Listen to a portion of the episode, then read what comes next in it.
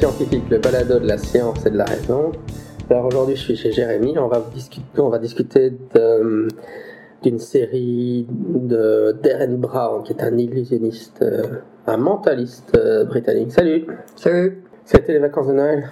ça va, ça a bien été.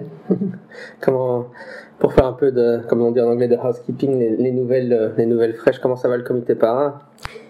Ben ça va, ça se passe bien. Là on est, euh, bon, on approche de la fin de notre phase de, de restructuration, si on peut dire ça. Et on va faire une grosse campagne de recrutement euh, bah, ce mois-ci. En préparation, ça devrait, ça devrait avoir lieu euh, dans les jours ou dans les semaines qui viennent.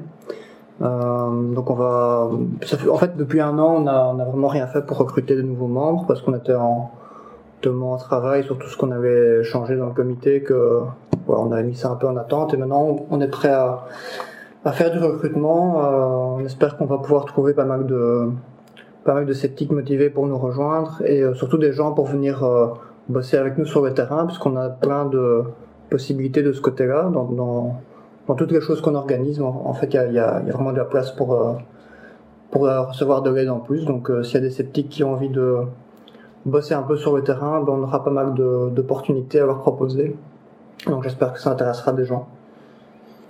Oui, et du côté de, Bruxelles Sceptico Pub, c'est quoi les prochaines conférences Alors du côté de Bruxelles Sceptico Pub, on a une conférence euh, sur euh, la philosophie dans pas longtemps, euh, un truc en lien avec euh, les Lumières, euh, enfin l'époque des Lumières du côté de l'Allemagne. Bon, j'ai plus les détails comme ça en, en tête.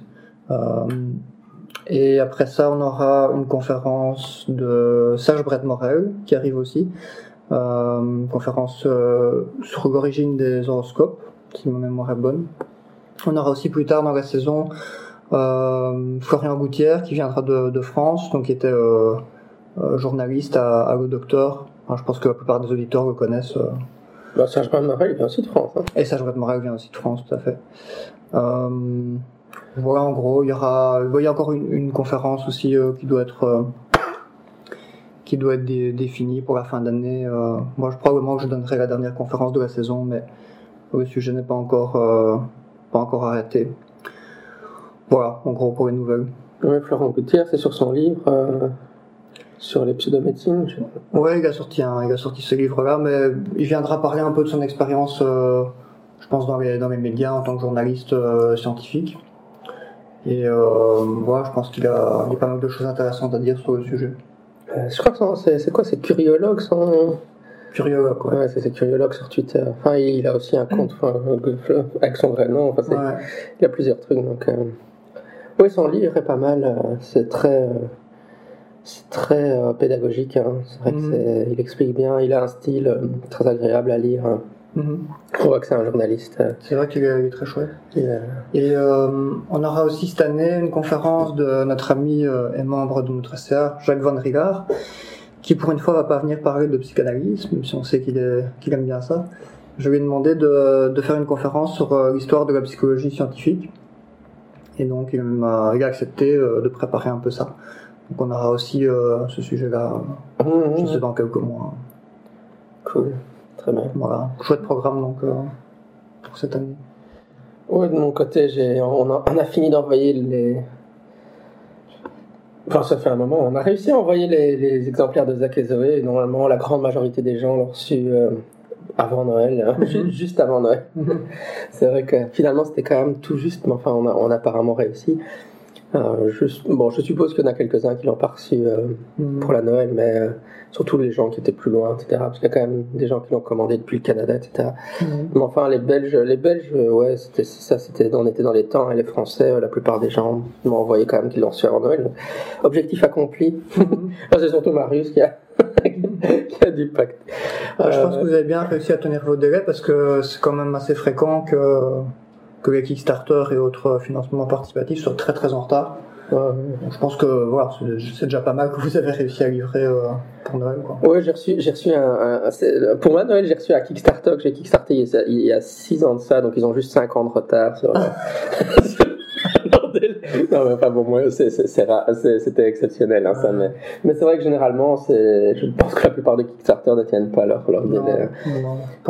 moi, j'en ai, j'ai Kickstarté 6 jeux de plateau ces dernières années, et en moyenne, il y a un an de, de retard. Ouais. C'est toujours aussi une prise de risque, on n'est pas tout à fait sûr de, de recevoir les choses, mais. Ouais, ouais, t'as le cas où tu reçois même rien du tout. c'est encore moins marrant. Mais euh, ouais, non, et alors, euh, en, fait, la façon dont on a fait ça, c'est qu'on a fait un projet euh, très raisonnable, hein. mais c'est vrai que même en faisant quelque chose de très raisonnable, sans se lancer dans des, dans des grands trucs, enfin, en termes de quantité ou de, de, de, paliers, etc. Ouais, on a quand même eu des surprises avec euh, comment euh, déclarer l'argent. Euh, enfin, évidemment, mm. on, savait passer par Smart en Belgique, mm. mais, mais, même là, enfin, il y, a toujours des trucs. Ah oui, oui, oui, le truc le plus, oh, le truc qui a le plus énervé Marius, c'est ouais, la plus grosse surprise. Mon eu plus grosse, mais donc une partie de l'argent via Ulule, on pouvait demander d'envoyer l'argent via PayPal. Mm-hmm. Et, euh, et, donc il a reçu une partie de l'argent, une partie sur son compte et une partie via PayPal. Mhm. Mais quand il a reçu via PayPal, euh, il y a des personnes qui n'ont parce qu'il n'avait pas créé un, un, un, email ad hoc. Donc maintenant on sait qu'on doit avoir un email qui s'appelle zététicien en air pour que les gens savent identifier. Mais les gens n'ont pas reconnu que c'était ça la prise d'argent et en fait ils ont annulé la. Donc ah ils ont fait une plainte et il y en a six qui l'ont fait et donc PayPal a bloqué la compte. Ah. Et donc ça veut dire qu'en fait il n'avait plus accès à l'argent Hmm. Euh, et son compte sera juste débloqué euh, dans, dans deux mois pour qu'il puisse. Euh, dans deux mois Ouais, pour qu'il puisse retirer l'argent et puis le compte sera fermé.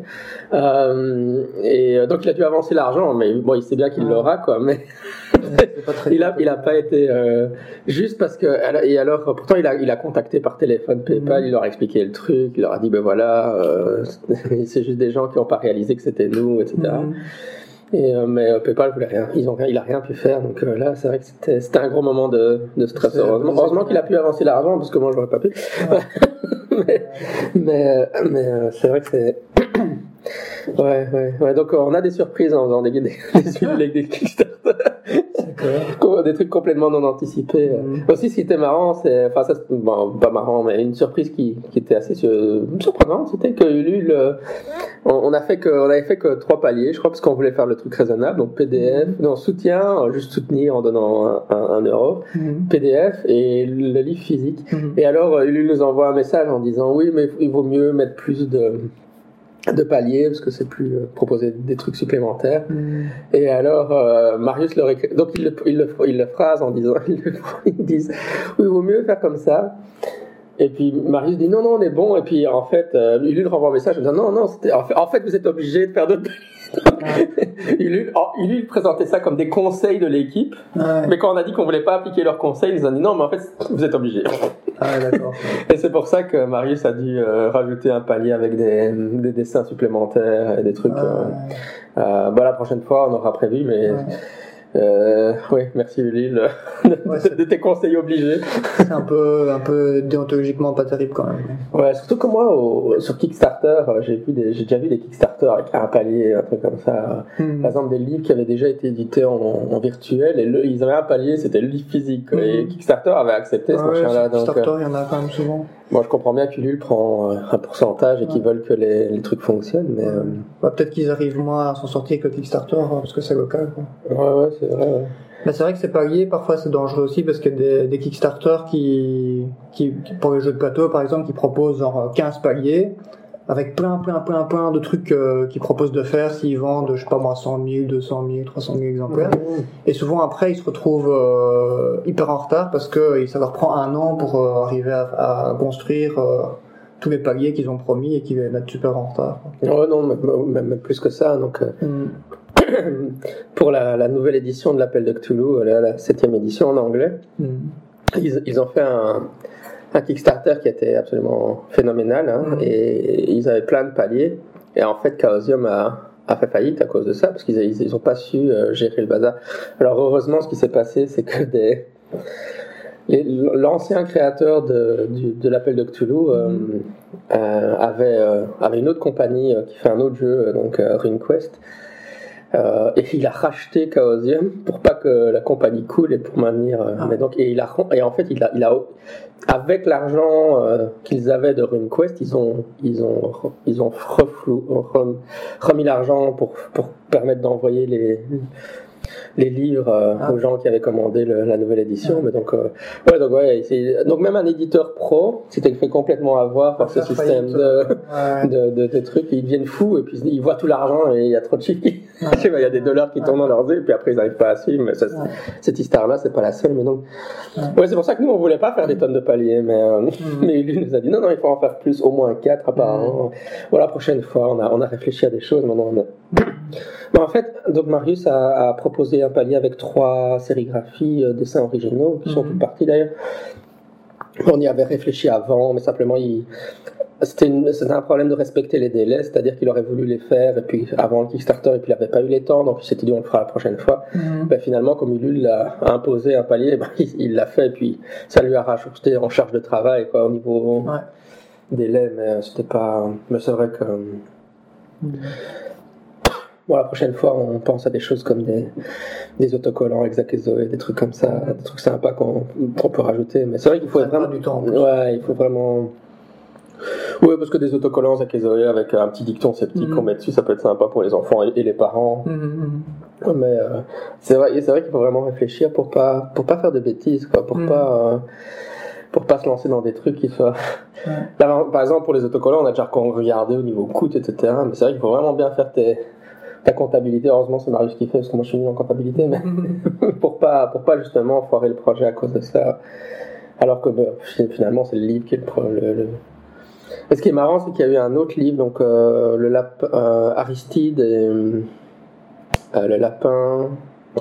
Zut, le titre m'échappe, mais c'était l'histoire d'un lapin qui, qui pense qu'il y a des, des carottes, euh, des carottes sur euh, Vénus. Et alors il décide d'aller euh, voir, et puis euh, en Ah ouais fait c'était une fake news, quoi. Il n'y a pas de carottes sur Vénus. Je peux spoiler la fin, je sais pas. en fait, il y a des radis sur Vénus. Euh, et on sait, euh, c'est un gars qui habite à Louvain-la-Neuve et il a fait le Kickstarter en même temps que nous, donc on a fait de l'autopromotion. Mhm. Euh, même si finalement, bon, euh, je trouvais que son, il, il mettait que c'était pour la pensée critique, mais bon, je trouve que là, bon, je viens de vous donner l'idée de pensée critique qu'il y a dedans, c'est pas, c'est pas très dense par rapport à ce que nous on a fait en termes de pensée critique. Ça explique juste la notion de fake news aux enfants. Mhm. Mais euh, ce qui est marrant, c'est que lui, il a proposé comme palier quoi, qu'il nous amène, si on habitait dans le Brabant wallon, il nous amènerait le bouquin en vélo, et donc il s'est pointé chez nous Ah. en vélo. Donc. Excellent. je ferais pas ça, franchement. Il avait l'air de souffrir en plus. euh. Parce qu'on aime bien le vélo. Il y a des pa- paliers C'est original. Ouais, voilà pour les nouvelles. Alors, on a regardé Darren Brown. Ouais, donc c'était, oui, donc on parle de Darren Brown Apocalypse, donc euh, Euh, son oui, dernier, puis, euh, donc il y a. Apocalypse et puis Peur et Foi, un truc comme ça. Ouais. Le titre complet. En fait, il y a, il y a- il y a le Apocalypse, Fear and Fate. Ouais, c'est ça. Parce que maintenant sur Netflix ils ont mis plein de Darren Brown. Ouais. Et c'est vrai qu'il y a Miracle, il y en a d'autres, hein, mais enfin non plus c'est celui, celui qui commence par Apocalypse, c'est celui qu'on a Le tout regardé. dernier, c'est ça. Le tout dernier. Et on l'a regardé parce qu'il y a des zombies. enfin, en tout cas, ah oui, c'est- je dois confesser que c'est moi qui l'ai regardé parce qu'il y a des zombies, puis j'ai dit, regarde, Jérémy, regarde, on va Ouais. Bon, on est quand même assez. Ouais, enfin, je sais pas, ça, ça spoil peut-être l'épisode, mais on est quand même un peu ambivalent par rapport Ouais, très ambivalent. Moi, je, ouais, bon, pour, pour ceux qui voudraient voir les shows, euh, les shows, euh, bon, on va évidemment spoiler beaucoup euh, dans l'épisode. Maintenant, bon, ça, c'est, c'est, pas une série euh, télévisée, donc ça, ça change pas grand chose spoilers en soi, quoi. Ça nous empêche pas de regarder la série. Donc c'est pas un gros problème.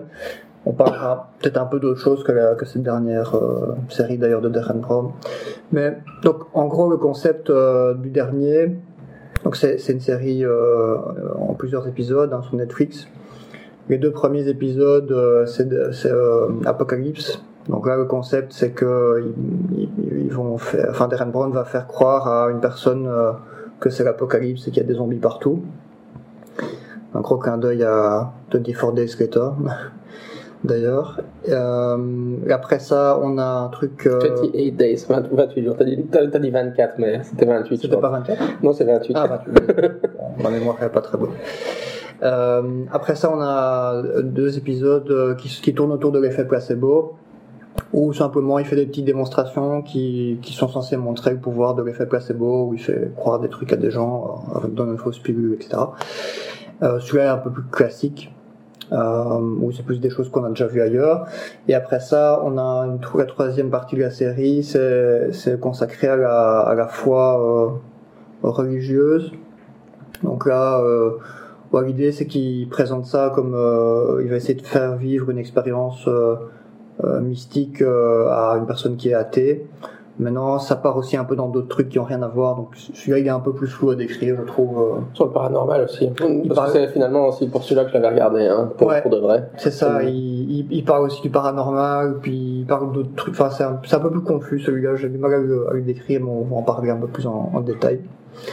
Euh, Ouais, parce que pour, pour de vrai, c'était l'épisode qui me semblait être le plus intéressant à discuter. Mais bon, on va, on va quand même parler des autres. ouais, ouais, ouais, bon, on peut, on peut faire, on peut faire ça. Allez, à l'essentiel, de toute façon, si vous avez déjà un peu, euh, enfin, si vous connaissez déjà un peu Darren Brown, euh, bah, je pense qu'il y a des choses qu'on va dire que, que- qui, qui s'appliquent aussi à d'autres shows qu'il a fait. Hein. C'est pas vraiment en soi nouveau, même si je trouve que Apocalypse, Apocalypse par exemple, euh, c'est vraiment un peu le point culminant de d'une certaine tendance qu'il a et, et qui, euh, bah, qui lui a déjà valu pas mal de critiques avant. Quoi. Mais, mais la raison, oui, enfin, pour, pour peut-être revenir à la, en arrière, parce que, Mhm. donc, pour des sceptiques, pourquoi on, on parle d'Eren Brown n'est-ce pas? Bon, Parce que, déjà, évidemment, c'est un mentaliste, donc c'est un, un magicien qui est spécialisé dans le, le fait de simuler d'avoir des pouvoirs par- paranormaux comme la télépathie. Normalement, c'est ça le mentalisme. C'est Darren Brown, il va souvent présenter ça comme étant plutôt de la psychologie ou voire de là. Il va pas. Une des raisons pour lesquelles les sceptiques l'ont beaucoup critiqué, c'est parce qu'il il parle de PNL, alors que évidemment en réalité, il n'utilise pas réellement la PNL. C'est des trucs d'illusionnisme, mais il- normalement les mentalistes vont dire, bah, je ils doivent donner une justification à leur pouvoir- à leur, à leur, à, à leur show. Et donc, normalement, le mentaliste va dire Bah oui, je suis un médium, je sais lire dans les esprits par télépathie et je vais deviner, euh, je sais pas, votre carte de date de naissance. Mhm. Mais c'est vrai que euh, Darren Brown a choisi de ne pas utiliser ce truc-là et de dire euh, J'utilise la PNL à la place. Évidemment, les deux explications sont fausses et le magicien n'y croit pas lui-même de toute façon, mais dans les deux cas, euh, Mhm. si c'est un mentaliste. euh, PNL ou, simplement, je pense qu'aujourd'hui il parle moins de PNL parce qu'on va fort critiquer là-dessus, il parle plus de, de simplement de psychologie. Ouais, c'est ça, de psychologie, des- ouais. de la- du fonctionnement des gens quoi. Et euh, mais donc forcément, c'est vrai que pour pour les pour les gens qui s'intéressent au paranormal, euh, c'est intéressant de voir puisque souvent on dit bah tous les médiums sont en fait des mentalistes qui, dont bon ça ou les, les astros enfin ou qui s'ignorent, hein, qui Mhm. utilisent les mêmes techniques sans s'en rendre compte, qu'ils ont appris sur le tas ou instinctivement. Et finalement, le mentaliste c'est celui qui qui en fait profession et qui le qui le fait euh, consciemment. Il y a des manuels, j'en ai chez moi d'ailleurs, de, de mentalisme, plus ou moins.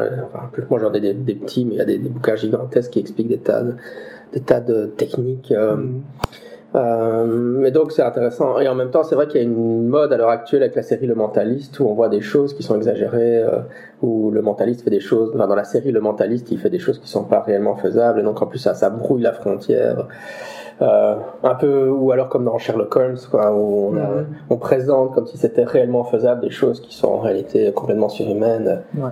Euh, pardon, dans Sherlock Holmes, oui, mais moi, ceci dit, les- oui, je pense qu'il y a des gens qui s'imaginent aussi que certaines, que peut-être que certaines des choses que font Sherlock Holmes seraient faisables pour de vrai, Mhm. alors que, bon, forcément, c'est faisable parce que l'écrivain, il connaît déjà à l'avance le coupable, donc euh, c'est pour ça que c'est faisable. Mais, mais on a un peu le même problème avec la manière dont les mentalistes sont, sont représentés dans, dans les médias et même dans, il y a des livres qui sortent maintenant euh, de mentalisme, mais je pense qu'ils surfent aussi sur cette tendance à faire Mhm. croire euh, qu'ils sont capables de faire des choses euh, au-delà de la norme. Donc ça, c'était le truc de départ.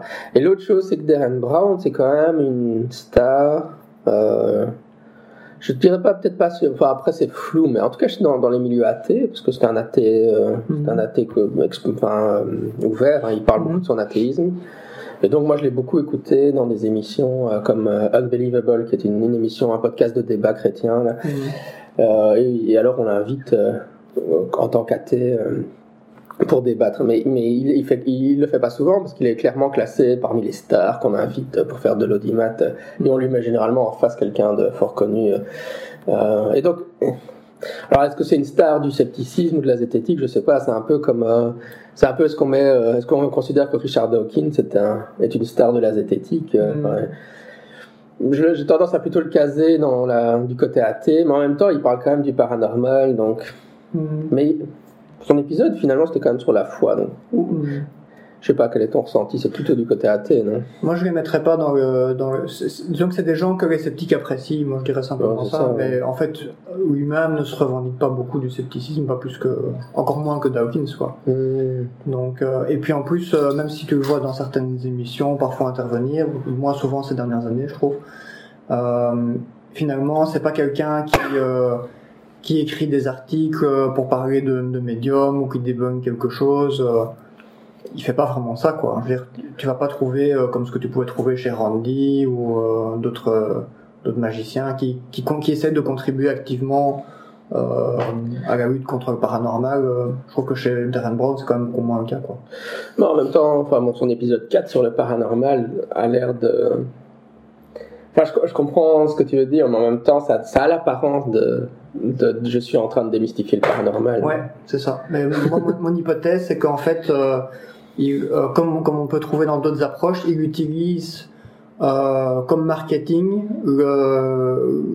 c'est-à-dire ce côté un peu rationaliste et scientifique, mais que, que c'est surtout du marketing pour lui et pas vraiment un engagement militant pour informer le public en fait. Ça c'est mon hypothèse, je la développerai après quoi. Ouais, en même temps c'est Ouais, en même temps, se dire que, ouais, que, utiliser l'athéisme comme marketing, c'est rien, rien que ça en soi, c'est c'est un peu révolutionnaire puisque mm. l'athéisme n'est supposé pas être quelque chose de très vendeur finalement. Donc, euh. ouais, tout à fait. comme tu dis, c'est ambigu. Hein. Il, y a, il y a un côté positif puis un côté. Par exemple, dans l'émission sur le paranormal, il, il, a prononcé le mot sceptique. Hein. enfin, il l'a dit pour le public. Il dit vous êtes plutôt des sceptiques. Mm-hmm.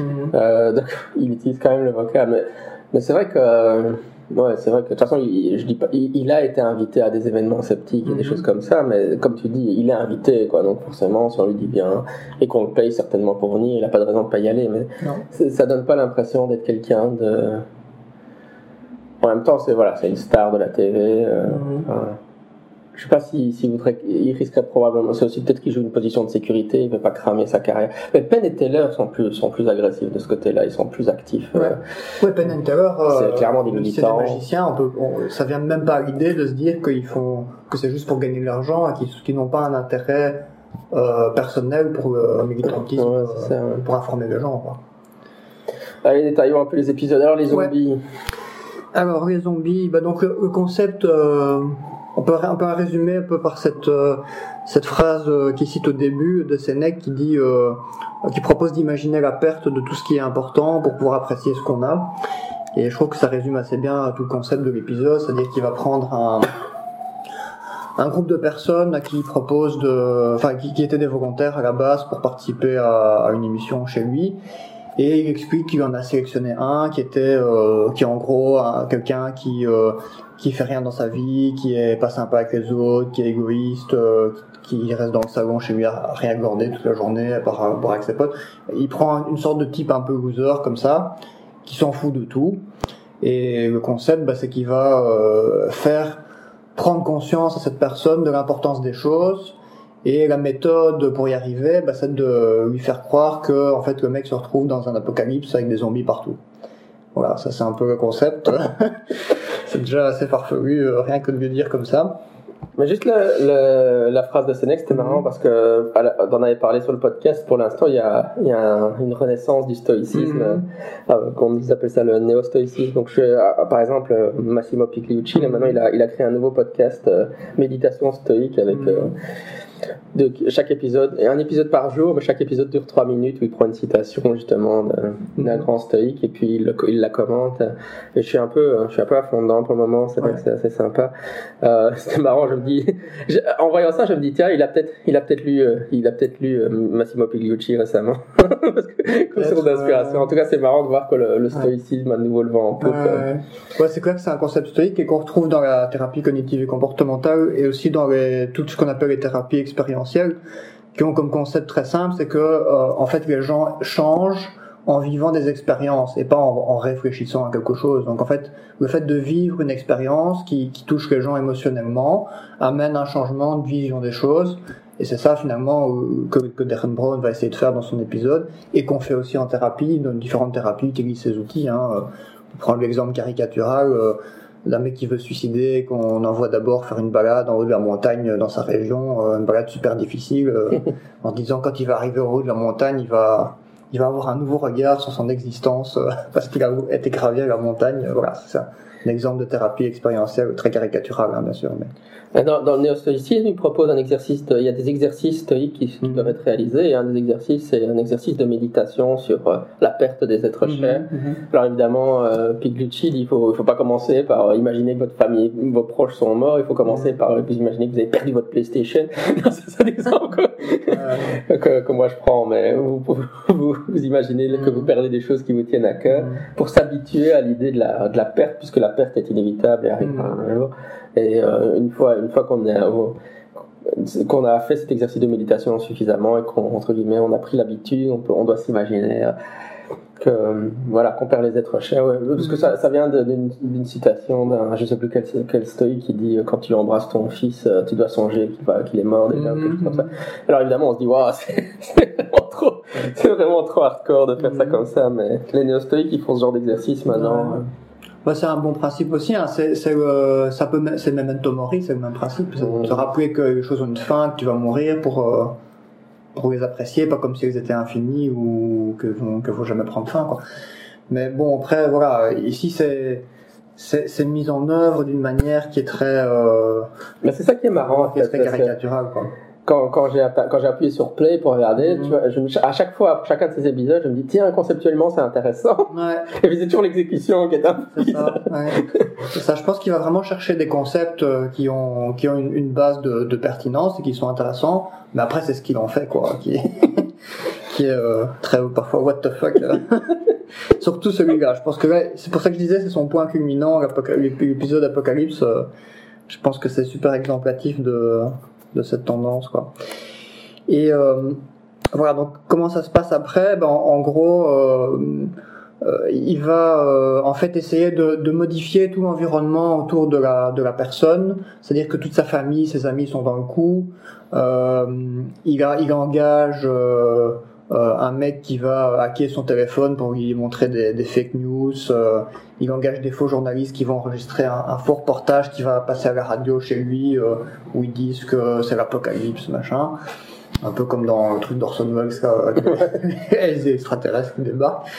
Et, et, voilà, en fait, il, il utilise toutes ces, ces, stratégies pour, pour nous montrer à nous qu'en fait, il est capable de créer un, un environnement pour faire croire au, au, son sujet qu'il est vraiment en train de vivre l'apocalypse en fait. Maintenant, bon, il, il ça c'est déjà le premier truc qui est énervant. Je trouve c'est qu'il y a plein de détails tout au long de l'épisode où on se dit mais c'est tellement gros, c'est juste impossible que ça marche quoi. Et euh, voilà, ça c'est déjà le premier problème.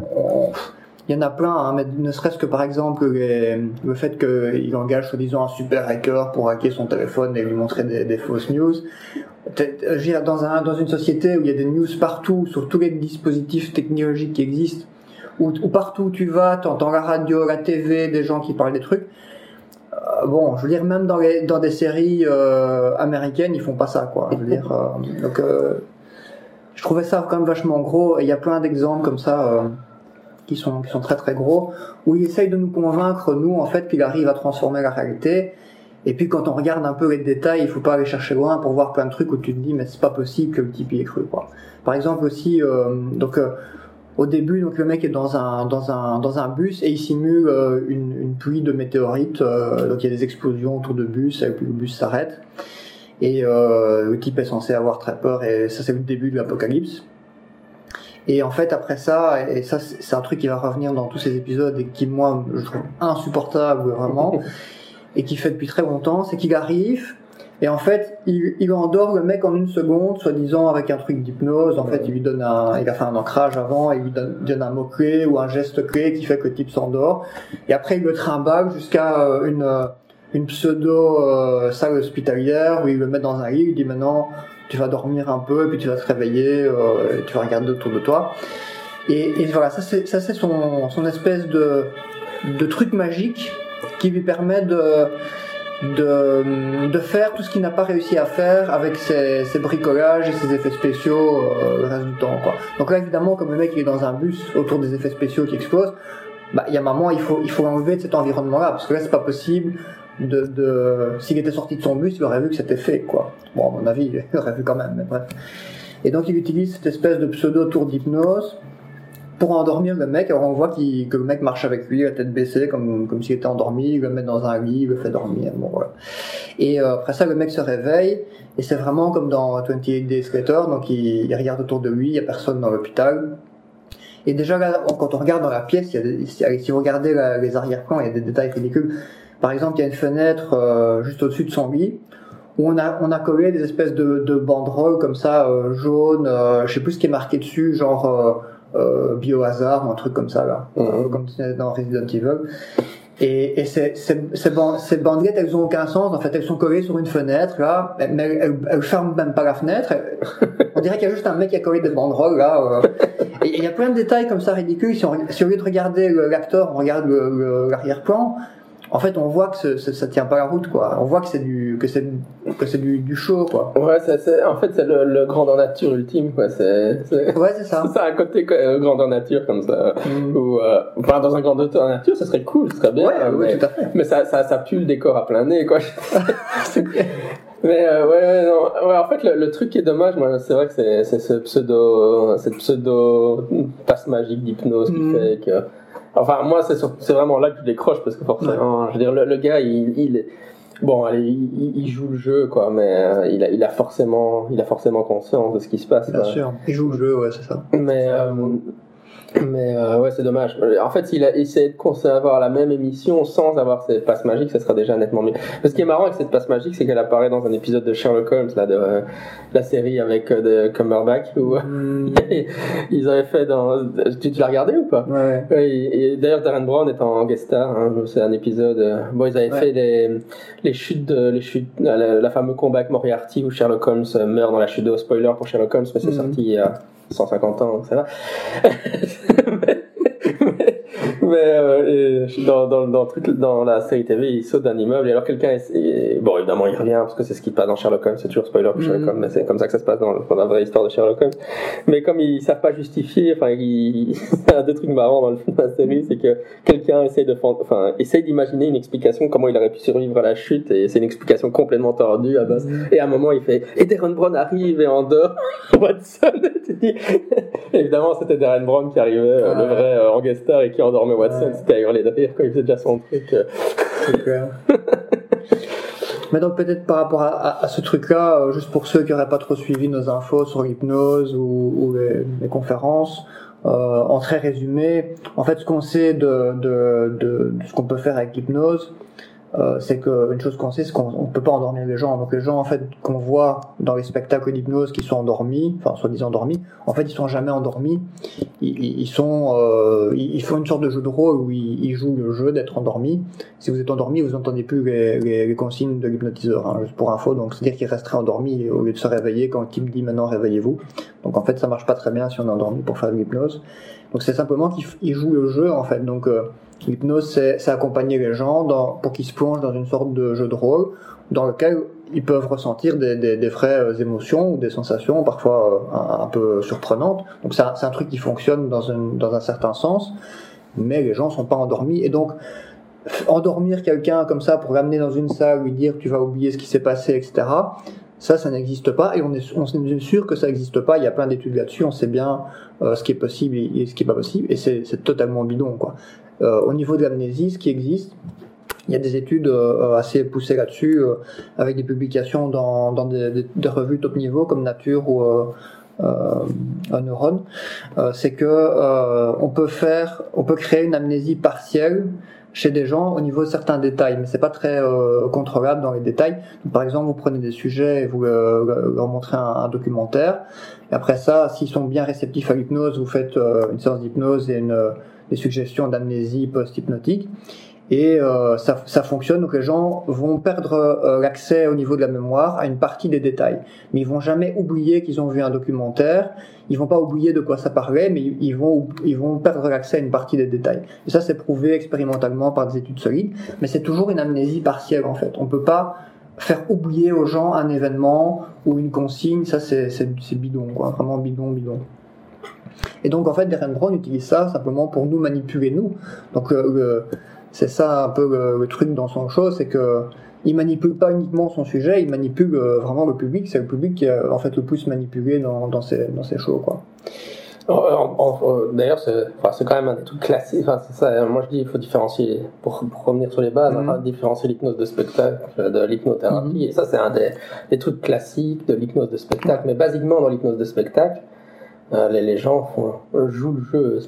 Et en, fait, dans son émission, donc le gars, il, il a il a été postulé pour être un, pour jouer dans une émission de Darren Brown. Et mhm. puis on lui a dit qu'il a été refusé. Mhm. Et puis après, dans son environnement, il y a des trucs chelous qui se passent. On lui annonce qu'il y a des météores qui vont s'écraser, etc. Mhm.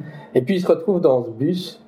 Et ce qui se passe, c'est que dans le fond, euh, enfin, il se rend bien, il se rend compte qu'il est euh, dans une émission de Darren Brown, et donc il joue le jeu, quoi. Il, il, et moi, ce que j'ai trouvé particulièrement représentatif, c'est que du fait qu'il n'ait pas de doute, c'est qu'il évoque pas la possibilité. Je veux dire, mhm. si, si, je postule à une émission de Darren Brown et que trois, trois mois après j'ai une apocalypse zombie qui se passe, je vais commencer à dire, hm, je serais pas dans une émission de Darren Brown par exemple, mais il, il émet jamais aucun doute quoi. D'ailleurs, il ne dit jamais, euh, tiens, ça ressemble fort à Walking Dead ce que je suis en train de dire. C'est marrant qu'il y ait vraiment, enfin, il y, a aucune expression de la, non. de du doute quoi ou, même euh, c'est le fameux truc que dans les films de zombies les gens n'appellent pas des zombies des zombies ils appellent ça des walkers des marcheurs. Mm, mm. mais en fait si une apocalypse zombie arrivait pour de vrai on serait tous là une merde c'est vraiment c'est des zombies comme... et on commencerait à parler de est-ce qu'ils fonctionnent comme dans comme dans la nuit des morts? Enfin il y a des films de zombies maintenant qui ont fait ça pour déconner où ils font référence aux films de zombies mais mais euh, lui lui il fait référence à rien et tu te dis mais allez enfin euh, ouais. et c'est une tendance d'ailleurs dans partout dans tous les trucs de Darren Brown c'est que il va présenter toujours euh, ce qu'il arrive à influencer comme quelque chose qui aboutit à un résultat parfait en fait. Et c'est ça, c'est là aussi qu'on qu'on voit, enfin qui ment en général, c'est que même s'il y a certains trucs qui permettent d'influencer un petit peu ce qui se passe, lui, il va jamais dire ça, il va toujours dire, euh, il va toujours essayer de nous faire croire qu'il a un pouvoir extraordinaire et que ça marche à tous les coups. Et, euh, et voilà, c'est ça aussi qui, qui amène des problématiques dans, dans certaines de ses interventions. Quoi. Parce que parfois, ici, c'est dans, dans le show, donc on sait que c'est un show, donc en soi, c'est pas hyper grave. Par contre, quand euh, après le show, il fait une vidéo où il répond à une interview en essayant d'expliquer aux gens qu'est-ce qui s'est passé vraiment, et que là, il continue à mentir, en fait, son show continue dans ses explications. Mmh. Et c'est ça qui est problématique, parce qu'en fait, il donne des explications comme si c'était une explication honnête et scientifique. Et il essaye de nous faire croire que c'est l'explication scientifique du truc. Mmh. Et en fait, il continue à mentir même dans ses explications, sauf que c'est pas clair, on, il le dit jamais en fait. Il y a quelques rares interviews où, où, où, où les gens, il, il, dit ça quand les gens ils font des critiques. C'est des interviews, à mon avis, que presque personne n'a eu, des interviews sceptiques notamment. Mais sinon, en fait, dans, dans les infos qu'on a dans le grand public, ça donne l'impression qu'il donne une explication scientifique de ce qu'il fait, sauf qu'en fait, c'est du baratin, quoi. Mhm. Et, on, et, on, ne le sait pas, on a l'impression que c'est vrai. Oui, alors que James Randi, lui, ce qu'il disait toujours, c'est euh, mon job, c'est de vous tromper, je vais vous tromper, ou mhm. il faisait toujours des disclaimers comme ça, ou, enfin, ou rien de ce que vous n'allez voir n'est vrai. Enfin, il, donc, il y a moyen de faire le même genre de show, tout en, en avertissant le public qui ne faut tout pas à fait. Il y a moyen, et en plus, il y a plein de gens qui le font, y compris des gens qui sont pas du tout au milieu mouvement sceptique. Je vais citer un, un, bête, un bête exemple, il y a plein de, de mentalistes maintenant sur YouTube, il y en a un qui s'appelle euh, Olicard, qui passe euh, souvent euh, à la TV ou à la radio, ce temps-ci, un, français. Euh, qui n'est pas spécialement un sceptique, c'est un, mentaliste lambda. Et pourquoi je cite cet exemple? Parce que lui, il fait régulièrement des vidéos sur sa chaîne où il montre, par exemple, une de ses dernières, il montrait une de ses interventions à la TV où il est face à un médecin et le truc c'est qu'il va deviner, il fait, il fait penser au médecin à une, à une image et il demande au médecin de la dessiner sur un, sur un carnet et il, il va deviner ce que le médecin a dessiné. C'est un truc classique du mentalisme. Et en fait, après ça sur sa chaîne, il fait une vidéo où il décortique passage par passage son, son passage dans l'émission et il explique ce qu'il fait en fait. Il dit bah là, là je regardais telle chose, là j'ai dit ça pour euh, faire ceci. En fait, et, et donc en fait, il explique pas tout son truc, mais il explique quand même toute une série de bases qui permet au public de sortir de, de, son, de son émission YouTube en se disant ah ben ouais j'ai compris comment le mentalisme ça fonctionne. Et c'est pas que le mec il a un super pouvoir c'est juste qu'il a il a pratiqué euh, il s'est entraîné à, à, à, percevoir plein de choses que nous on perçoit pas bien et il nous explique comment ça marche et ça, c'est génial, parce que là, vraiment, le type, en fait, informe le public. Le public ne repart pas avec des fausses croyances sur des pouvoirs extraordinaires, comme c'est le cas chez Darren Brown, et il repart en comprenant mieux euh, bah, la psychologie, quoi. Mhm. Voilà. Ce qui est fait, en fait, ce que Darren Brown annonce faire, mais en fait, il fait exactement l'inverse. Et, et, je pense que dans certains cas, Darren Brown, en fait, fait euh, plutôt euh, euh, ce que fait un, un Uri Geller. Mhm. C'est-à-dire qu'en fait, il désinforme le public et le public repart en, en, étant encore plus désinformé que quand il est arrivé. Donc ça contribue à la, aux idées pseudo-scientifiques au niveau du public.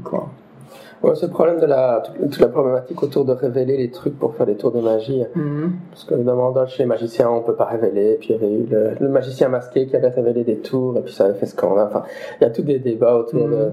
chez les magiciens autour de, du fait de révéler des tours. Même, même parfois, les sceptiques ont ça. Si dans un, livre, enfin, par exemple, j'ai pas eu ça, mais c'est vrai que par exemple, dans, pour en finir avec le paranormal, je parle d'un des, d'un des tours qui, est qui a été utilisé par les médiums du 19e siècle pour faire léviter les tables. Mhm. Bon, ça vient de Harry Houdini, évidemment. Mais euh, voilà, si on fait ça, est-ce qu'on on brise la magie? Enfin, euh, cette interdiction de, de révéler les, les tours. Et alors, il y, a, il y a, des contre-arguments. Par exemple, Penn et Teller, ils ont fait un tour euh, avec euh, des cups and balls, donc avec les, avec les balles et des, qui sont cachés sous des verres et complètement mm Et euh, ce qu'ils avaient fait, c'est qu'ils avaient, ils avaient fait le tour, mais avec des verres. Ils, font le tour d'abord normalement, et alors la, la, la, la, boule semble se téléporter partout. Et puis après, ils refont le tour, mais avec des verres qui sont transparents, et la table est, tra est transparente, et on voit exactement comment ils réalisent toutes les mm. permutations.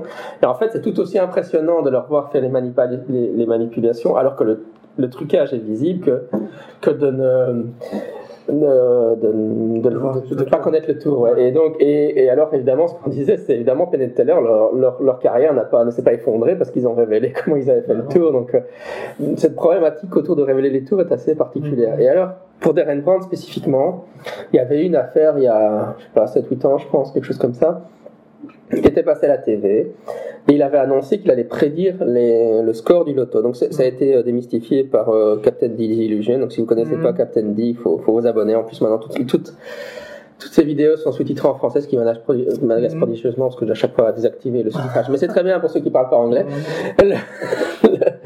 le, euh, Captain Illusion. Et alors donc il avait démystifié le truc.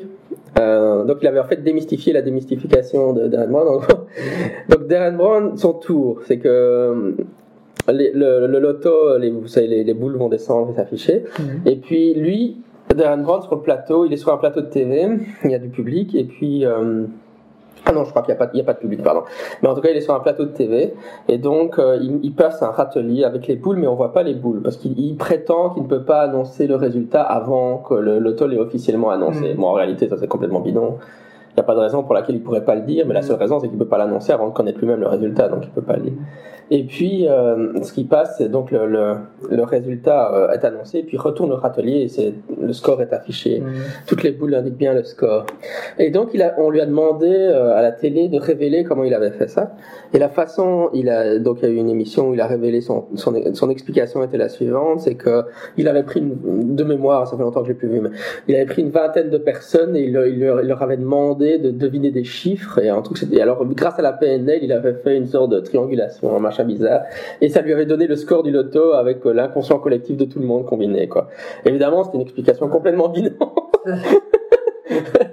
et ça, ça a été vraiment fort reproché par, par les sceptiques. Et donc, euh, Captain Desillusion a, a, révélé le vrai tour. Et le vrai tour, c'est qu'en fait, ils ont pré-filmé euh, euh, avec la caméra. Et alors, ils utilisent tout un système de, de, trucage visuel qui permet de segmenter l'image en deux, mm-hmm. avec Darren Brown d'un côté et le râtelier de l'autre. Et en même temps, avec la caméra, elle, est, elle, elle, donne l'illusion qu'elle est filmée à l'épaule et donc elle est secouée, mm-hmm. etc. Mais en réalité, donc la partie où elle râtelier à gauche de l'écran est, est, dissimulé par une ancienne image où évidemment il n'y a personne. Et puis il y a juste un assistant qui vient au moment du tirage qui inverse les boules. Et puis après on rétablit euh, l'image réelle et puis il s'avance. Et donc en fait c'est un, un, trucage par effets spéciaux euh, mmh. euh, de caméra qui est absolument prodigieux mais qui n'a absolument rien à voir avec son explication bullshit. Euh, et qui n'a en fait rien à voir avec la magie tout court en fait, parce que c'est ni un tour de prestidigitation, ni un tour de mentalisme, c'est simplement des effets spéciaux et du montage en fait. Ouais, mais bon, là, là, ça rentre dans un autre débat. C'est est-ce que, mm. en fait, c'est de la télé, de, la magie de télévision, mais est-ce que la magie de télévision, mm. c'est, de la magie, quoi? Mais, mais au-delà de cet argument-là, le, l'argumentation de Captain Disillusion, c'est et s'il avait révélé cette explication-là, est-ce que les gens ont été déçus? Pourquoi ça, aurait été cool de dire oh, je, l'ai fait comme ça Est-ce que parce qu'on, est-ce que moi, parce que maintenant que je sais qu'il l'a fait comme ça, est-ce que je trouve ça moins impressionnant? Non, c'est vachement mhm. impressionnant qu'il ait réussi à le faire. Mhm.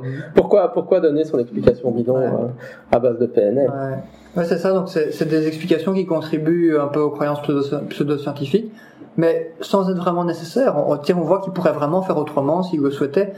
Et, et, quand on voit que ça fait dix ans qu'il reçoit ce genre de critiques et qu'il a toujours rien changé, bah c'est ça qui m'amène un peu à mon hypothèse que je citais au début, c'est que pour moi c'est quelqu'un en fait qui s'en fout, il fait ça pour faire du show, c'est son son, son robage scientifique, c'est parce que c'est son business. Et c'est pas parce qu'il essaye d'informer le public en fait. Parce que s'il avait envie une envie d'informer le public, il n'y a aucune raison pour qu'il continue à travailler comme il le fait alors que ça fait dix ans qu'on lui explique qu'il contribue aux pseudosciences quoi. Donc je pense qu'il n'y a pas d'autre explication, moi, qui me semble raisonnable que de se dire qu'en fait, il s'en fout. Ouais, c'est. C'est sa persona, quoi. C'est le personnage. Son personnage, ouais. Et j'ai un autre exemple, en fait, euh, auquel je repense en, en entendant le quin, que j'avais beaucoup euh, aimé. Il y a pas mal d'années, euh, il faisait, euh, donc, il a commencé sa carrière en, en, en, essayant un peu de deviner les cartes dans les casinos, notamment. Enfin, c'est ce qu'il raconte, en tout cas, au blackjack, notamment. Et il y a pas mal d'années, il avait fait une, une vidéo où euh, il prétendait qu'il pouvait gagner à tous les coups au, blackjack. Donc au blackjack, vous voyez ce que c'est. Hein, c'est, euh, euh, vous pouvez pas dépasser 21, donc il y a un croupier qui distribue des cartes et vous devez arriver le plus proche de, 21 possible. Si vous passez 21, vous avez perdu et vous jouez contre le croupier. et ça se, ça se joue avec plusieurs paquets. Donc le croupier a plusieurs paquets de cartes pour que les gens puissent pas compter les cartes. S'il y a qu'un seul paquet, c'est facile de compter les cartes, évidemment. Et donc en fait, son truc, c'était, moi je peux gagner 100% du temps au blackjack. Alors il montrait une vidéo où il était dans une euh, un soi-disant casino euh, renommé euh, et en fait sa vidéo là aussi si on se renseigne un peu on voit que c'est une vidéo bidon parce que tout il, ça ressemble pas à un vrai casino. J'ai vu plein de gens sur des forums spécialisés qui expliquaient plein de détails qui montraient que c'était un truc bidon parce que les croupiers parlent pas comme ça que les gens sont pas dans cette position là que ça ressemblait pas à une vraie salle. Enfin bref, en gros, ça tenait pas la route. Et, euh, et donc en fait, effectivement, donc euh, la croupière euh, distribue ses cartes et gagne à chaque fois. Et alors la, la, la, la femme après dit ah oui c'est extraordinaire, j'ai jamais vu quelqu'un qui gagnait plein de fois comme ça. Euh. Et là aussi les gens disent bah, le croupier va jamais dire ça, ça peut arriver qu'il y ait des gens qui gagnent plusieurs fois d'affilée c'est statistiquement euh, pas très courant, mais ça arrive. Et, euh, et en fait, après ça, en fait, c'est là que c'est foireux, c'est qu'il révèle, il révèle son truc. Enfin, il révèle son truc entre guillemets. Hein, euh, et son explication, qu'il présente comme une vraie explication scientifique. Euh, qui vise à montrer qu'il est super fort évidemment, c'est que euh, de un, il, en fait, il, il compte les cartes, qui est une des méthodes qui est utilisée euh, au blackjack, d'après ce que j'ai ce que j'ai vu quand je m'étais renseigné. Donc il y a des gens qui comptent les cartes, euh, puisqu'évidemment, euh, si vous avez, euh, je sais pas moi, trois fois euh, trois fois le 10 ou trois fois la dame qui est sortie, bah, je veux dire, il n'y en a pas à 100 000 dans le paquet, donc vous savez qu'il y a moins de probabilité qu'elle sorte. Mais c'est juste des probabilités. Et en fait, pour empêcher que les gens puissent compter les cartes, au, au blackjack, dans les casinos, ils utilisent plusieurs paquets en fait. Hein, parfois 3, 4, 5 paquets. Donc en fait, compter les cartes de quatre paquets différents utilisés par le croupier, à moins d'être Rainman, ça commence à être dur. Et euh, pourtant, c'est ce qu'il prétend faire. Et il dit, moi j'arrive à compter les cartes, euh, comment est-ce que je fais? En fait, j'imagine dans mon esprit euh, une pièce avec plein d'objets sur lesquels je colle des post-it mmh. en fonction de, des cartes que, que je vois. Donc il utilise l'imagerie mentale pour en fait mmh. répertorier ces cartes. alors pourquoi pas hein, Je veux dire, c'est, on peut utiliser de l'imagerie mentale pour pour aider au niveau de la mémoire. Ça, c'est un truc qui, qui tient la route. Mais, mais euh, après, euh, ça, ça, a un pouvoir limité, quoi, parce qu'on peut pas imaginer euh, 100 000 trucs et la garder euh, comme ça en temps réel dans, dans, la mémoire. et en plus, même, ce que l'argument, je pense, définitif, c'est que même si on, on prend, on part du principe que son truc est vrai, donc il arrive à, à compter toutes les cartes qui sortent. Euh, dans son, son univers mental où il colle des post-it sur les pots de fleurs et les machins. Imaginons que c'est vrai. Euh, ben, en fait, même si on, on, imagine que ça fonctionne à 100%, en fait, ça n'explique toujours pas son tour, parce qu'il n'y a, y a qu'une certaine quantité de cartes qui sortent au blackjack, hein, parce qu'on joue jusqu'à 21, donc en fait, il y, a pas, il y a peu de cartes. Et donc, même s'il arrive à compter les cartes, en fait, le meilleur résultat que ça peut faire, c'est augmenter sa probabilité de gagner. Peut-être qu'au lieu d'avoir, euh, je sais pas moi, 30% de chance de gagner, je dis un chiffre au hasard, il va peut-être en avoir 50, quoi. Et si si on arrive à augmenter de 20% la chance de gagner au casino, c'est déjà extraordinaire, évidemment mais il va jamais gagner à 100% puisqu'il y a une partie des cartes qui sont dans le paquet, donc il n'a pas pu les compter. C'est logique. Et donc en fait, son explication ne peut être que du baratin, encore une fois. Et alors qu'il est vraiment, c'est pas dans son émission, c'est un truc à part sur YouTube où il explique son truc. Et donc tout est fait pour, pour montrer que c'est une vraie explication psychologique. Euh, mmh. et, et, et, c'est, en fait, c'est, c'est, du c'est bidon, quoi. C'est, immense, en fait. Ouais, ouais. il y avait ça aussi dans Sherlock Holmes, ça, le palais mental de Sherlock Holmes dans la nouvelle série euh, mmh. de la BBC. Donc c'est marrant que. Ouais, c'est ça. Euh, ils sont peut-être causés entre les euh, que Sherlock Holmes dans la BBC, ils, ils aient repris des trucs de mentalistes. Hein. C'est, la mode, hein. mais justement, c'est, ce que je disais au départ, que les, ces séries qui présentent. Bah, alors évidemment, dans le mentaliste, ça, la série Le Mentaliste, ça pose plus de problèmes. Bon, dans Sherlock Holmes, on, j'ose espérer que la plupart des gens se rendent compte que Sherlock Holmes, en fait, c'est un super-héros, quoi. Mais, ouais, c'est ça. Après, c'est une série et Sherlock Holmes ne prétend pas nous expliquer euh, comment psychologiquement il fait son, il fait son truc parce que c'est une, une, série, on sait que c'est une fiction. Mais là, Darren Brown, il est pas dans une fiction, il est, il est, il est, il est sur YouTube, il explique comment il fait son tour, quoi. Donc c'est comme, euh, éthiquement, c'est pas la même chose. Moi, je m'en fous que Sherlock Holmes, il ment pour expliquer son tour à son voisin, c'est une, fiction, quoi. Ouais, non, c'est clair. Mais, mais Darren Brown, il est pas dans une fiction, donc en fait, il, il y a plein de gens qui repartent en ayant entendu son explication et en se disant, oh, c'est extraordinaire, ce mec, il arrive à imaginer euh, des post-it dans son esprit pour compter les cartes au, casino. Bon. ça, ça, me pose un problème, quoi. Je veux dire, euh, vraiment. Euh. Ouais, c'est vrai Et c'est comme ça dans toutes ses explications, en fait. Donc, il, ment de manière systématique. Et, et, et, même si maintenant aujourd'hui il parle plus de PNL, bah, notamment dans son dans son troisième épisode sur la sur la foi là, euh, vers la fin, euh, il fait un truc qui est typiquement un truc de PNL, c'est qu'il fait, il fait ce que la PNL appelle, appelle, des ancrages. Donc en fait, il associe une émotion à un tapotement euh, qu'il fait sur sa table euh, et des trucs comme ça. Et alors, c'est des trucs qui peuvent avoir un effet mineur qu'on peut utiliser parfois en hypnose aussi, mais ça a un effet mineur, ça, ça fonctionne pas toujours, ça fonctionne un petit peu, enfin c'est c'est juste des aides mémorielles quoi. Et lui il présente ça de nouveau comme si ça marchait e-, extraordinairement bien euh, et que c'est ça qui, qui permettait de comprendre pourquoi la personne après euh, euh, se trouve perturbée euh, par rapport à l'histoire qu'elle raconte, euh, enfin l'histoire l'histoire qu'elle raconte et que lui représente d'une autre manière pour lui donner la foi qu'il y a un truc euh, un truc, euh, une sorte de divinité qui qui, euh, qui observe sa vie. C'était complètement bizarre, oui, ce truc. Mais le, ouais, en plus, donc c'est supposé être une athée sceptique scientifique et toutes les études que montrent que les gens qui ont ce type de profil sont moins suggestionnables que la moyenne et mm. et t'arriverais à la suggestionner juste en faisant des tapotements sur la table. Je dis pas. Parce que dans, dans le truc sur les zombies, tu dis bon, il leur a fait passer un test pour voir qui était particulièrement suggestionnable. Donc il a pris un gars qui est particulièrement suggestionnable. Donc enfin bon, il joue bien le jeu quoi. Mais, mais là, il prend en plus, il prend en plus des gens, une personne qui a un profil qui normalement devrait la, la, la prédisposition prédispositionné contre le fait d'être facilement mm. hypnotisable juste par des taponnements sur la table, il lui fait un effet monstre. Ouais. Très très bizarre quoi. Ouais, donc et cet effet, on sait que ça ne marche pas quoi. Hein. C'est la personne vous, vous parle d'une émotion et puis vous faites euh, hop et puis après euh, deux heures après, euh, si vous refaites hop, ça va faire revenir ça fait revenir l'émotion. Non, ça marche pas quoi. c'est le truc de Out, il faut faire tourner une, cuillère dans la tasse. Euh, ouais, c'est ça, c'est le truc de Get Out. Sauf que là, de nouveau, c'est une fiction, donc euh, bon, pense pas que c'est vrai, quoi. et, dans cet épisode, il y a, y a un, ils font un autre truc euh, aussi que j'ai été voir. Euh, donc à un moment, il, il, dit, je vais prendre un, un flacon d'huile essentielle euh, et je vais ouvrir, et vous avez levé la main, les gens sont autour de lui. Quand, à partir de quand vous commencez à sentir l'odeur et puis tu as les gens qui lèvent la main progressivement. Bon là on sentait un peu venir le truc, enfin moi je l'ai senti direct en tout cas, et puis, et puis ce qu'il dit c'est qu'en fait euh, il y avait rien dans le flacon, c'était de l'eau donc il n'y a pas d'odeur. Et alors il explique que l'odeur que vous avez ressentie c'est parce que j'ai j'ai diffusé des basses dans la pièce à, à je sais plus quelle fréquence, attends je vais noter d'ailleurs, ah oui, à 18,98 Hz euh, et ça fait en fait des, ça crée en fait une hallucination olfactive euh, qui, qui, qui est mentolée. Voilà, le truc, tu dis bon, ok. euh. Alors j'étais voir sur euh, sur internet, sur Wikipédia, j'étais voir dans les études scientifiques euh, parce que je voulais, je me disais c'était un truc tellement précis, donc en fait on va trouver ce que ça, ce qui est la réalité. Et en fait la réalité, c'est que il y a les fréquences autour de 18 Hertz euh, font vibrer les, les globes oculaires et qu'il y a quelqu'un, euh, enfin en tout cas quelques personnes qui ont démontré euh, via des études scientifiques que ça pouvait créer des légères euh, hallucinations visuelles parce que la vibration des globes oculaires peut amplifier certains, euh, certaines choses qu'on voit aux, extrémités du champ de vision, par exemple des taches. Bah, ça peut faire qu'on voit que les taches se déforment ou deviennent plus grosses. Et ils utilisaient ça pour expliquer que peut-être dans certains contextes, il y a des gens qui avaient l'impression de voir un fantôme ou, ou, ou, un truc paranormal. euh, donc il y a des gens qui ont appelé ça ghost frequency. Euh, il y a un type qui s'appelait Tandy qui a fait, une étude là-dessus euh, euh, dans les années 90, je pense.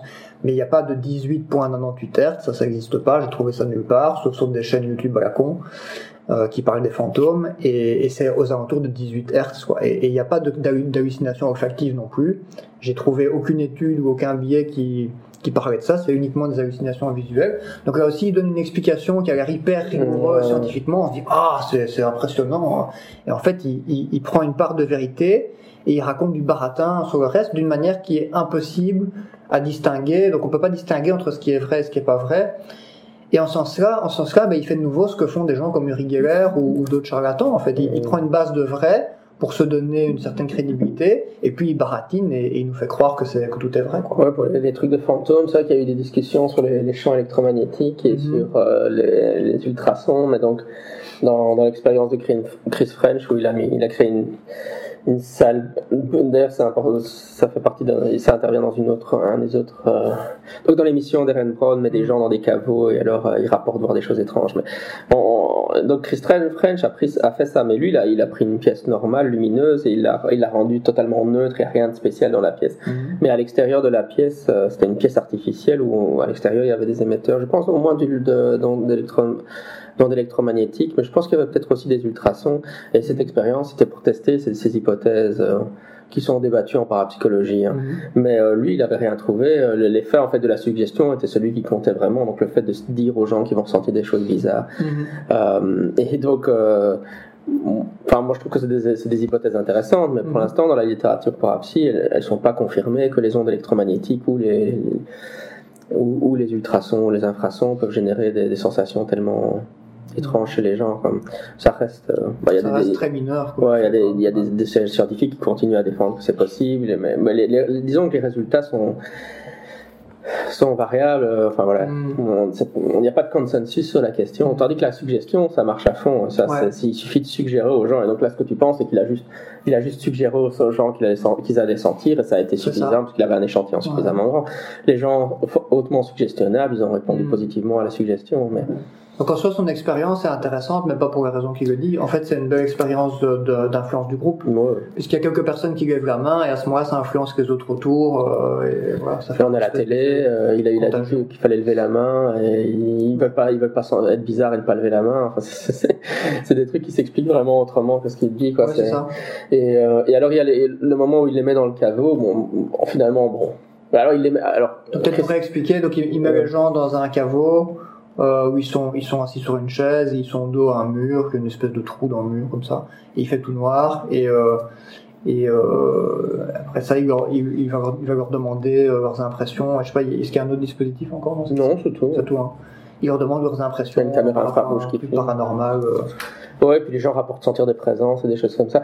Mais donc, ce que montre la littérature, c'est que même dans une salle qui est bien éclairée, si tu suggères aux gens, euh, donc, et j'en parlais dans le dernier épisode, euh, voilà, si l'endroit est- fait peur, mais là il les fout, dans- il les met dans le noir complet. euh. Peut-être- Dans Je une cave, dans le noir complet. Dans- euh, bon, Je voilà. crois que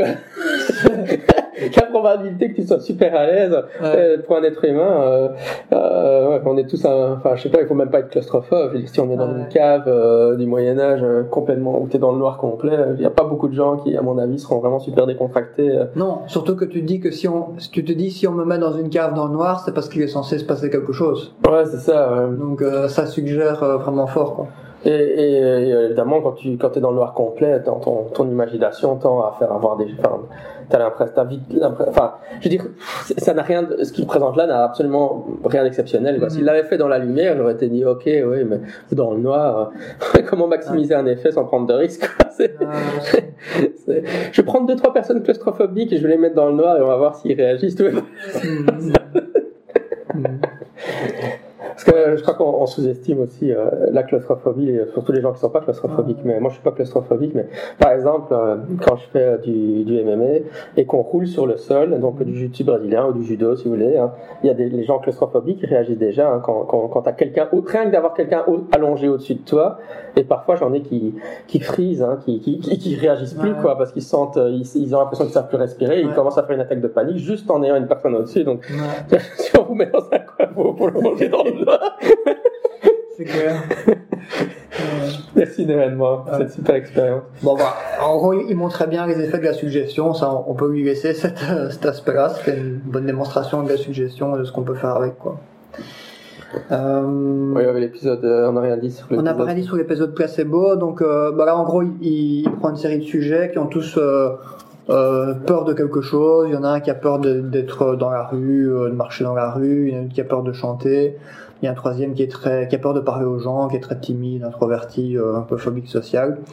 Et il leur donne une pilule en leur disant que c'est un super médicament qui va faire disparaître la peur, blablabla. Euh, et après ça, on voit les résultats de, de, son, de son truc après quelques jours. En gros, pour tous les sujets, ça marche, sauf pour une, pour celle qui a peur de chanter en public. Là, c'est un, c'est un échec. Les autres, euh, il, il, met, il, fait plein de mises en scène pour montrer qu'ils ont plus peur, qu'ils arrivent à faire ce qu'ils n'arrivaient pas à faire avant, que c'est extraordinaire. Enfin voilà cet épisode-là commence d'une manière assez assez banale. Je dirais, j'ai pas eu grand-chose à, reprocher euh, à, la, une grande partie de l'épisode. C'était une démonstration que l'effet placebo, qui, qui était euh, voilà, pas mal cohérente. Euh, par contre, sur la fin, il, fallait évidemment qu'il y ait un truc énervant. Ça, c'était trop beau pour être vrai. Et donc, vers la fin, ben, il montre qu'il y a un des sujets pour lequel ça n'a pas fonctionné. Donc, il y a une fille qui, euh, qui essaie de chanter dans la rue, donc, qui, qui est chanteuse. Elle a très peur de chanter en public et bah ça marche pas du tout, c'est un échec. T'as Darren Brown caché derrière euh, derrière euh, le coin de la rue qui l'observe euh, en se disant on peut pas savoir que je suis là mais je suis là. C'est très discret, surtout qu'il a sans doute des caméras ouais, lui. Enfin voilà, ça, ça, se voit certainement pas dans la rue. Et, euh, et en fait, elle, elle chante 10 secondes et après elle arrête et puis elle explique qu'il n'y a rien qui a changé, qu'elle a toujours aussi peur, que ça va pas, machin. Et là, euh, on se dit, ah bah voilà, c'est bien, il montre quand même que sa méthode, ça marche pas à tous les coups. Eh ben non, pas de bol en fait. Dix secondes après, il arrive, il lui fait un truc d'hypnose, elle s'endort, et après il la met sur une scène et elle chante comme si elle avait jamais eu peur. Et là, tu te dis, mais putain, tu sais même pas accepter que ton truc ça marche pas à 100%, tu peux pas accepter de montrer une fois quoi. C'est vraiment l'impression que ça m'a donné. il faut qu'il montre qu'il est super... Euh, qu'il est un super héros et s'il peut pas montrer ça, ça va. Alors quand même avec les fois placebo, tu dis il va forcément avoir des échecs. Quoi. Voilà, alors que c'était déjà très bien. Il n'y a pas besoin de, de, de faire encore du, du, baratin pour montrer que ça marche à 100%. Euh, mais non quoi. Oui, et puis évidemment, il donne dans son explication de l'effet placebo que c'est parce que euh, ouais, donc il va dans une entreprise, une fausse entreprise, il y a un faux docteur en blouse blanche. Donc ça, ça correspond à ce qu'on lit dans ça, les, ça, les études. Ouais. Mais évidemment, un effet placebo qui joue à fond, c'est qu'ils sont dans une émission de Darren Brown. Ouais. c'est probablement le truc le plus majeur. Quoi. Ça, ça, ça motive la, oui, enfin, ça, ça, ça motive à ce que ça marche. Imagine si tu es dans l'émission de Darren Brown et que tu prends le truc et que t'as pas l'impression que ça marche, mmh. forcément tu vas, tu vas, tu as envie de faire plaisir à Darren Brown, c'est ça. Mmh. Et, et, tous les trucs où ils dépassent leur peur, ben, ils sont filmés par des caméramans qui les motivent à, à réussir ouais. à ce moment-là. Donc l'effet, l'effet euh, placebo est maximisé. Enfin, c'est comme, c'est comme la, la, la, la, cave avec dans le noir. Mais ici, il y a aussi un effet de maximisation qui est le fait d'être filmé, t'imagines. Ouais. Et on te dit, tu vas passer dans un code. Si tu si arrives à passer sur ce pont malgré ta peur, tu vas passer dans un documentaire sur la chaîne nationale. Ça te motive vachement à passer le foutu pont, quoi. Ouais, et, et en plus, tu as la pression pour euh, ne pas échouer parce que tu te dis, euh, bah oui, si, si je fais foirer toutes les missions, euh, tu vois. Ah, c'est clair, c'est clair. Et j'avais vu des témoignages sur les forums avec des gens qui, qui étaient passés euh, sur scène chez lui et il y en a un qui disait ça et c'était très juste. Il disait, bah oui, vous, vous êtes sur les, vous êtes sur scène avec lui même si ça marche pas, en fait, vous avez pas envie que ça marche pas parce que vous vous, vous dites quoi? Vous vous dites, bah, je vais dire devant tout le monde, ah, ça marche pas ton truc. Et quoi? Et donc les gens en fait ils ont peur aussi de, de foutre l'émission par terre en fait. Donc ça, ça, ils ont une pression aussi pour faire semblant si jamais ça marche pas, quoi. C'est ça qui se passe. Hein. Donc les gens font semblant quand ça marche pas. C'est pour ça qu'au début de l'émission, il a quand même fait un tour où il avait dit aux gens que c'était pas filmé, etc. Ouais, ouais. Mais euh, bon. ouais, ça c'est de nouveau un truc qu'il dit aussi pour nous, à mon avis. Euh. Euh, bah, voilà, je pense pas qu'on peut voir que c'est pas filmé euh, quand t'es dans Oui, et puis je veux dire, même, en fait, ça, ça moi je pense que c'est vrai, bon, il l'a dit, mais ça n'annule pas tout à fait l'effet de pression parce que donc il demande un volontaire pour faire quelque chose, mais le mec il peut toujours se dire oui, mais si je suis volontaire maintenant dans cette répétition, il m'appellera moi pour le bah faire devant. Et donc c'est loin d'annuler euh, toute la motivation intrinsèque d'être dans l'émission, quoi. c'est pas comme s'il était de nouveau en terrain neutre ou, ça jouait plus. Ouais.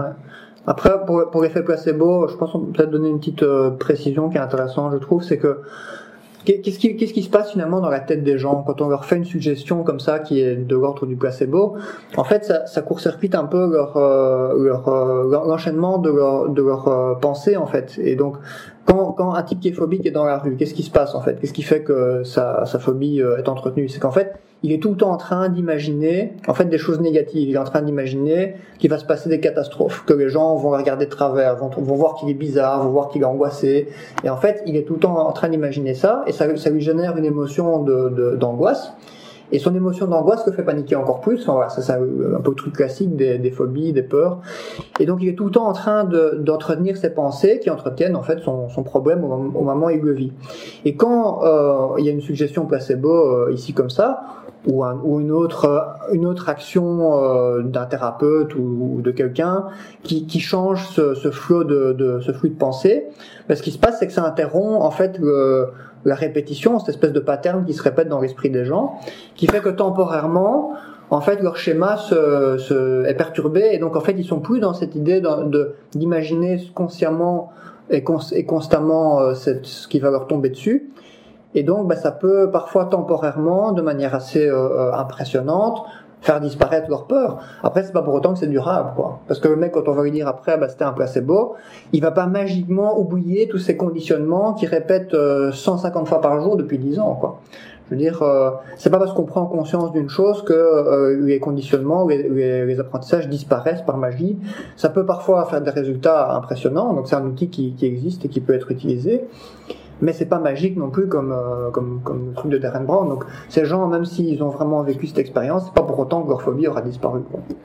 Ouais, ouais, pour ça, il faut faire en psychose qu'on c'est une étude de follow-up après 6 mois, après un an, c'est ce qu'on fait en TCC pour voir les résultats sur le long terme, parce que c'était un effet.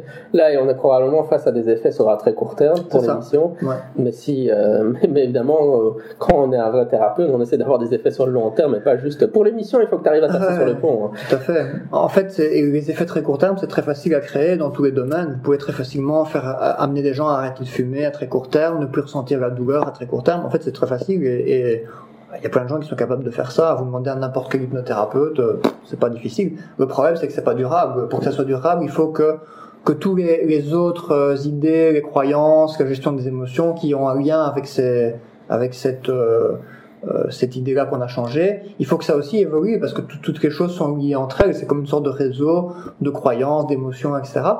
Et il faut faire évoluer tout le réseau. Il suffit pas de changer un élément pour que magiquement, pouf, ça tout disparaisse, quoi. Et donc ça aussi, c'est un peu le côté magique de, de ces trucs un peu pseudo-thérapie euh, que les charlatans utilisent beaucoup. Hein, de nouveau, hein, on peut de nouveau faire ce parallèle entre, malheureusement pour lui, des, des charlatans et des Ren Brown qui expliquent un truc euh, tout simple en disant je vais faire disparaître vos phobies en faisant ça. C'est ce qu'on trouve dans la PNL d'ailleurs. Hein, les PNListes, ils ont ce don euh, de faire des déclarations absolument ridicules en disant euh, je vais faire un ancrage, euh, euh, je vais associer votre peur à un truc positif et ça va faire disparaître votre phobie quoi. Oui, de toute façon, ça marche pas. C'est un outil qui peut être utilisé, mais ça ne marche pas comme ça. Il y a plein d'autres trucs qu'il faut faire pour que ça fonctionne. Ouais. Ouais, bah ouais. Moi, c'est un peu dommage. Enfin, je veux dire, c'est c'est vrai que ce serait bien d'avoir un, un, bon mentaliste. Euh. Mais, ouais. mais ça pose le, le, problème de la, de, la magie à la télévision. Mm -hmm. J'ai regardé un autre show parce que bizarrement, Netflix a mis plein d'émissions de magie maintenant. Et quand même, c'est un sujet qui m'intéresse en tant que sceptique. Et c'est vrai que l'autre show est meilleur. Hein, ça s'appelle euh, Death by Magic, la mort par la magie. Et donc, mm il recrée des. Le principe, c'est qu'un magicien est mort dans le passé en, en, exécutant une grande illusion. Et puis le magicien, entre guillemets, enquête. Enfin, bon, il va sur les lieux où ça s'est produit. Et puis il fait en, en voyageant il fait des tours, et puis à la fin de l'émission, il, recrée la grande illusion avec des variantes. Mhm. Mais donc, c'est un magicien qui fait des grandes illusions, et c'est c'est nettement mieux parce que mhm. parce que c'est toujours sympa de voir des grandes illusions, un peu comme David Copperfield faisait. Mhm. Enfin, David Copperfield, il est toujours à Las Vegas, il est toujours vivant. On peut aller le voir à Las Vegas, mais euh, il a plus le, il passe plus à la télé autant que ce qu'il faisait dans les années 80. Il doit avoir 60, 70 ans maintenant, mais mais euh, c'est le même style, et donc ça j'aime bien. Mais c'est vrai que quand il fait ses, pas, dans ses grandes illusions, mais quand il fait ses tours entre guillemets dans la rue. Comme en fait c'est le problème, c'est que c'est de la magie de TV, et en tant que non magicien, c'est très difficile de déterminer ce qu'il serait, ce qu'il serait réellement capable de faire, juste en marchant dans la rue, en prenant quelqu'un au hasard. Tu sens qu'il y a de la préparation en amont et que, mhm, mhm. en fait, ça se passe dans la rue, mais la rue c'est son décor et les gens sont pas réellement pris totalement au hasard. Non, non, non, ils sont préparés. Avant. Ils sont préparés avant. Euh, et donc ça crée une fausse impression qu'ils seraient capables de. Ils, ils, ils, essaient de faire croire au public implicitement qu'ils seraient capables de faire. Je me balade dans la rue, je pique quelqu'un et je suis capable. Mm. Je choisis quelqu'un et je suis capable de faire ce tour-là, alors que c'est pas vrai.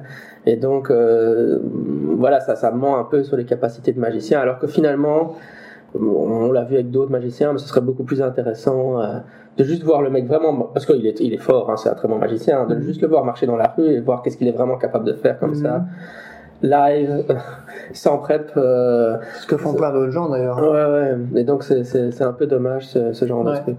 Ouais, moi ça, je me demande du coup, est-ce qu'il est vraiment capable de faire euh, grand chose, puisqu'il finalement il nous montre jamais euh, des grand chose sans trucage télévisuel, quoi. On l'a jamais vu piquer des montres à des gens dans la rue ou ou les hypnotiser dans la rue en direct, quoi.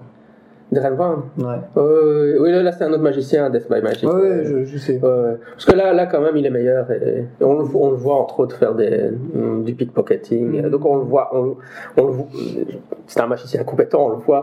Mais c'est dommage que, voilà, en, gros, j'ai l'impression que ça donne, c'est qu'ils doivent se prostituer pour passer à la télé. Euh, euh, à mon avis, on leur, le, producteur lui dit oui, mais attends, on va quand même faire des petits montages pour que ce soit plus fun et mm. tout. Alors que voir du matériel cru, enfin, euh, comment dire, authentique, tu vois, alors finalement, Enfin, je sais pas. Moi, je préférerais que. Hein. Alors, mais bon, j'imagine. Disons, à faire un show, il faut que ça soit cool. C'est quand tu quand tu vois une bête vidéo d'un mec qui pique des montres dans la rue, tu peux tu le vois en gros plan et tu peux passer image par image et, voir à quelle vitesse ça va. Moi, je trouve ça extraordinaire. Il n'y a pas besoin de plein de montage. Et, et bah, bah, si vous voulez voir des trucs de pour mentalisme ou d'hypnose, bah, allez sur YouTube pour l'hypnose, euh, il y a plein de gens qui font l'hypnose de rue. Il y a un mouvement qui s'appelle Street Hypnose. Donc, si vous tapez Street Hypnose sur euh, YouTube, vous allez trouver plein de vidéos. Ce sont des gens qui, qui font l'hypnose gratuite dans la rue. Euh, c'est pas commercial, ils passent pas à la TV euh, et eux ils essaient de démystifier, donc ils montrent des choses simples et ils expliquent comment ça marche. Donc ils sont vraiment dans une démarche très très euh, très très bien et ça montre un peu comment ça fonctionne. Et c'est pas du fake, c'est pas monté ni rien du tout. Et euh, sinon pour le mentalisme, bah, comme je disais tout à l'heure, il y a le, une, des, dernières vidéos de Olicar, vous pouvez trouver ça sur YouTube aussi, euh, où il explique un peu tout ce qu'il a fait dans son passage euh, dans une émission il n'y a pas longtemps, où il explique quelques trucs de mentalisme, euh, comment il a fait pour deviner ce que la, figure que le médecin qui avait en face de lui, qui était sceptique, était en train de dessiner et avait imaginé dans son esprit. Et donc voilà, ça, ça vous montre un peu comment ça fonctionne, mais sans vous faire baratiner. Ouais, ouais. ouais. En tout cas, Darren Brown, c'est marrant parce que avec les exemples qu'on a montrés, on voit qu'il lit quand même la littérature scientifique. Euh, et je veux dire, euh, bon, lui ou son équipe, je sais pas, mais en tout cas, on voit clairement que même pour même pour les flés placebo, il citait des trucs comme la, la, taille de la pilule, les couleurs de la pilule, et, tout ça, c'est correct. Hein, il y a des études qui ont été faites sur ça. Donc vraiment, il il sait ce qu'il fait, mais en tout cas, il a l'air de savoir. C'est comme le fameux truc des, ondes sonores. Hein. Il y a eu des recherches en parapsie sur le sujet, mais alors lui, il détourne ça. Euh, il pourrait pas sortir ça sans, sans s'être documenté quand même sur le sujet. Donc non, on voit qu'il utilise ça dans son truc, mais bon, c'est un peu détourné de nouveau. Quoi. Ouais, il détourne pour donner. Euh, c'est le fameux truc de je dois donner une explication, mais si je disais que c'était des esprits ou des fantômes, ça, ça, ça, pas. Plus, euh, les, gens n'ont plus envie d'entendre ces explications, donc j'en trouve une autre. Mais... Et là aussi, je vais encore faire une comparaison avec euh, pas mal de certains de, de, praticiens un peu bidons ou charlatans, mais c'est un truc à la mode aussi maintenant d'expliquer euh, euh, d'expliquer la magie qu'on fait ou les, guérisons par euh, par des trucs scientifiques. Hein. Euh, les, explications physiques quantiques, c'est un peu le même principe.